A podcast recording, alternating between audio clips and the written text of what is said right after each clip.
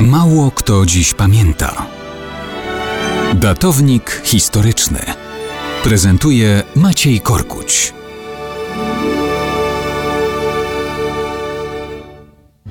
Mało kto dziś pamięta, że 7 maja 1586 roku, a więc zgrabne 435 lat temu odszedł z tego świata wspaniały Jerzy. No, właściwie to Jerzy II, książę brzeski o przydomku Wspaniały. Niewątpliwie był to przydomek zasłużony ze wszechmiar. Pochodzący z Piastów Śląskich książę był lennikiem Habsburgów.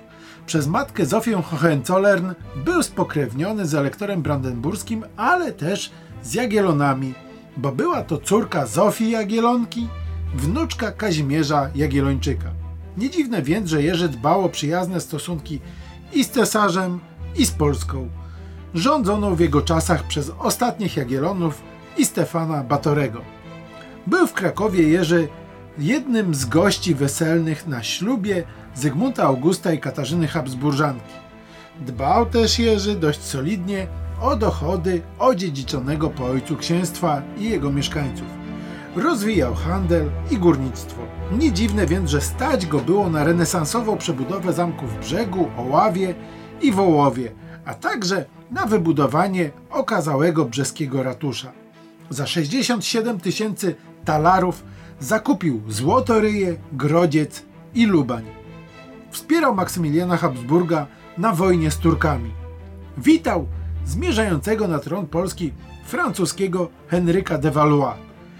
To on w trosce o higienę mieszkańców zakazał wylewania nieczystości na ulicę brzegu, ograniczał hazard i wydatki weselne, wyznaczając limit gości. Nic więc dziwnego, że na epitafium władcy obdarzonego przydomkiem wspaniały możemy przeczytać. W radach roztropny, w wyrokach rozważny, w wojnie dzielny, w rządach sprawiedliwy, w układach szczęśliwy, w naganach szczery, wobec równych sobie dworski i przyjacielski, w karaniu łaskawy, do przebaczenia skłonny, do pomocy gotowy, o zbawienie swe troskliwy, skory do dobrych uczynków, w postępowaniu szybki, dzięki zaletom charakteru przez wszystkich serdecznie kochany.